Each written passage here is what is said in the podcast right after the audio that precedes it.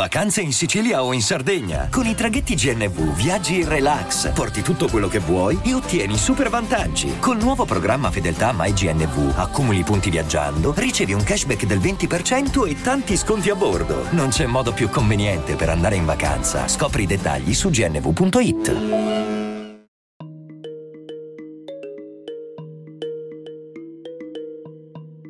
mi piacerebbe approfondire un attimo il tema religioso, in primis perché ho letto una notizia che ehm, tutti i tifosi che hanno dei simboli LGBTQ ehm, nel vestiario piuttosto che insomma bandiere, insomma qualsiasi cosa, a tutti questi tifosi gli viene vietato di entrare allo stadio. A maggior ragione mi interesserebbe sapere a livello religioso che cosa succede in Qatar e poi se quello che abbiamo ascoltato da te settimana scorsa sull'Iran è in qualche modo connesso alla situazione sia religiosa del Qatar e quindi poi di conseguenza anche se ci sono stati dei risvolti in Iran collegati al Qatar, appunto anche solo la notizia che la nazionale ha ricantato l'inno, eccetera, insomma. Sì, allora sulla questione dei, dei diritti negati agli omosessuali e anche, per esempio, molto più banale, sul divieto di bere birra negli stadi, Ecco, questo in realtà non è che è una novità che è uscita fuori nel 2022, già nel 2010, quando è stato scelto il Qatar, si sa benissimo che il Qatar, come tutte le nazioni dei paesi del Golfo,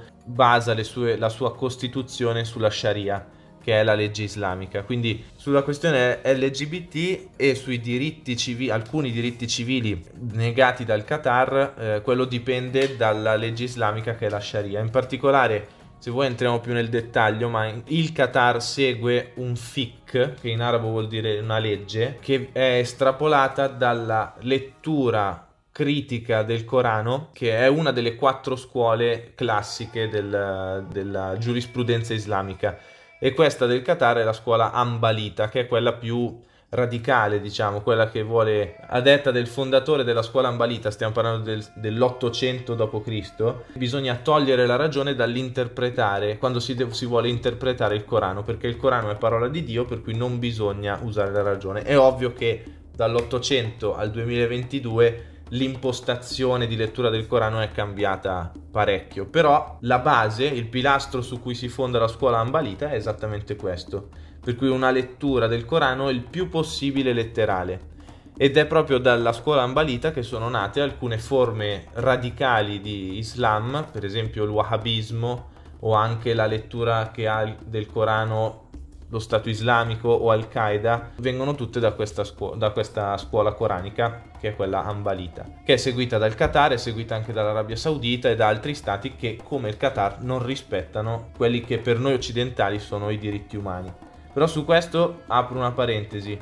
Quando si parla di geopolitica è sempre un po' una trappola andare a guardare in casa degli altri da questo punto di vista, perché effettivamente i rappresentanti della FIFA del Qatar non hanno torto. Cioè, voi occidentali avete scelto di fare i mondiali qui, queste sono le nostre leggi. Non vi vietiamo di, fare, di, di giocare a calcio, non vietiamo per esempio alle donne di arrivare allo stadio senza velo o in abiti discinti, però non ci si può baciare in pubblico neanche tra eterosessuali, in teoria, men che meno tra omosessuali, non si può bere alcol, non si può fare uso di sostanze stupefacenti. Queste sono tre leggi che fanno parte, diciamo, della storia giurisprudenziale del Qatar e sinceramente non, non mi sento di dire che hanno torto da questo punto di vista. Certo che avrei preferito più libertà, soprattutto visto che la FIFA si fa promotrice di certi valori Diciamo che questo mondiale se ha un pregio è quello di aver svelato tutta la nostra ipocrisia, perché è la FIFA che ha scelto di farli in Qatar, la FIFA dice di difendere certi valori e allora non farli in Qatar, però la questione non, evidentemente non sono i diritti civili ma è il dio denaro. Da un punto di vista geopolitico, sia questi mondiali del Qatar, ma anche tutti gli eventi sportivi che il Qatar in questi anni ha organizzato e anche gli investimenti che ha fatto in ambito sportivo in Europa. Il Qatar detiene il Paris Saint-Germain e il Malaga e se non sbaglio ha comprato anche il Newcastle quest'anno. Eh, questo vuol dire sciacquarsi la coscienza, è quello che, che in termini tecnici si chiama uso del soft power.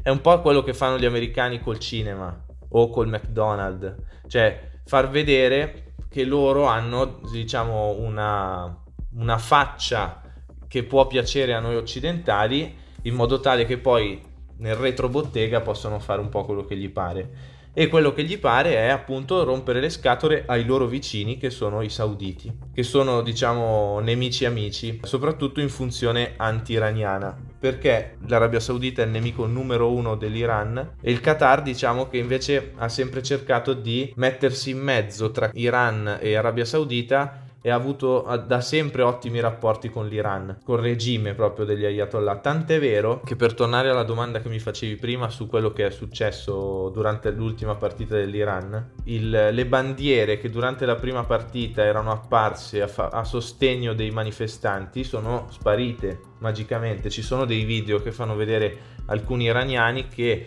cercano di mostrare degli striscioni a favore di, della ragazza uccisa Masa Amini oppure col motto donne, vita libertà e eh, gli Stuart hanno ricevuto l'ordine diretto di far sparire queste bandiere. La stessa cosa vale per, cioè un po' in maniera diversa perché qui entriamo proprio in un campo che riguarda solo l'Iran, per quanto riguarda l'inno nazionale, questa volta cantato, io direi bisbigliato dagli iraniani, in questi giorni ho sentito di tutto perché ho sentito tanti occidentali o tanti amici iraniani che però vivono da sempre in occidente che hanno insultato a morte i giocatori.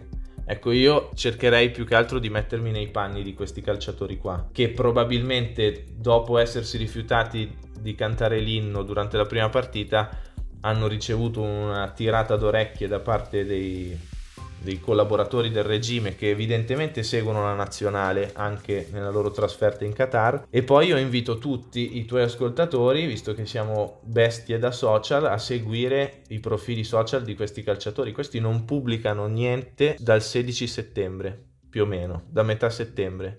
E questo la dice lunga anche perché non è che tutti giocano in Iran. Molti di loro giocano all'estero. Eppure per esempio, il calciatore iraniano che ha, fa- che ha, firmato il secondo gol contro il Galles, dopo un contropiede incredibile, non so se avete visto, ma eh, non sapeva se ridere o piangere, se festeggiare oppure mettersi a piangere. Alla fine gli è uscita una risata lacrimosa e poco dopo la partita lui ha pubblicato una storia in cui diceva esattamente questo. Non so se ridere o piangere, ma questo gol l'ho fatto per voi, popolo dell'Iran. Questa storia è durata mezz'ora poi è sparita. Perché? Eh, non si sa, però qualche, qualche risposta possiamo anche provare a darcela, ognuno può provare a darsela. Sicuramente io al posto loro non saprei cosa fare. Cantare l'inno? Boh, non cantarlo, non lo so. Pensa che questi qui hanno tutti dei parenti in Iran.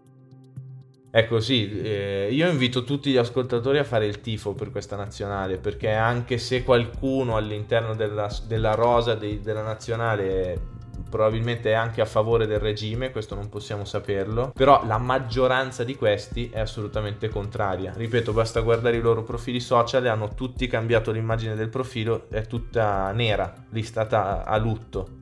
Non ci sono più i loro volti, ma c'è un bollino nero sul loro profilo Instagram.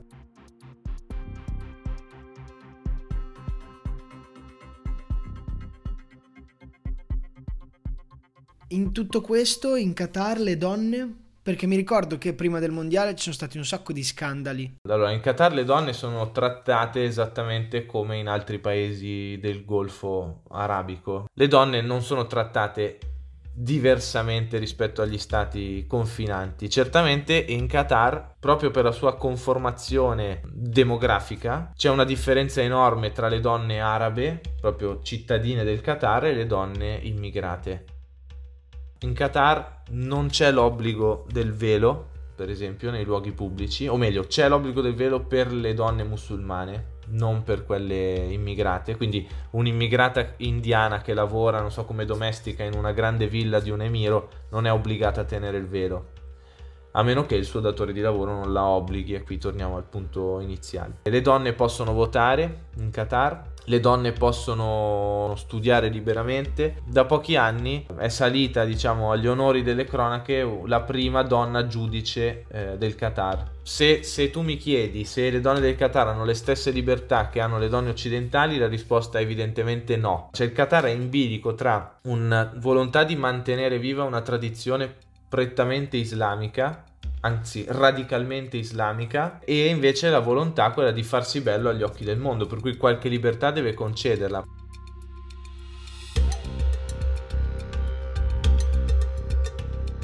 sul territorio del Qatar ci sono diverse basi militari americane. Il più grande aeroporto militare della zona, gestito dagli americani, e questo è interessante da un punto di vista geopolitico perché, come dicevo prima, il Qatar è una sorta di protuberanza che esce dalla penisola araba e si dirige verso l'Iran, cioè crea una sorta di barriera attraverso la quale devono passare tutte le navi che passano, che transitano attraverso lo stretto di Hormuz. Il Qatar ha dei ricchissimi giacimenti di petrolio, se non sbaglio il 15% della fornitura globale.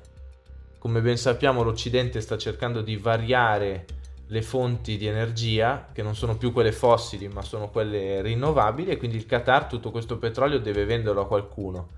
E a chi lo vende? Eh, le venderà alla Cina. Ci sono già diversi accordi. Il Qatar forse si è capito che sono dei pirati praticamente. Non è che stan- non stanno con nessuno Ufficialmente sono sunniti, ma, stanno, ma intrattengono rapporti con l'Iran. Siccome sono sunniti, sono anche, tra mille virgolette, amici degli arabi sauditi. Stanno con i palestinesi, ma non con tutti i palestinesi. Stanno con l'Occidente, ma nel frattempo fanno accordi con la Cina. Sono furbi, in sostanza. Cioè, fanno i mercanti, ecco.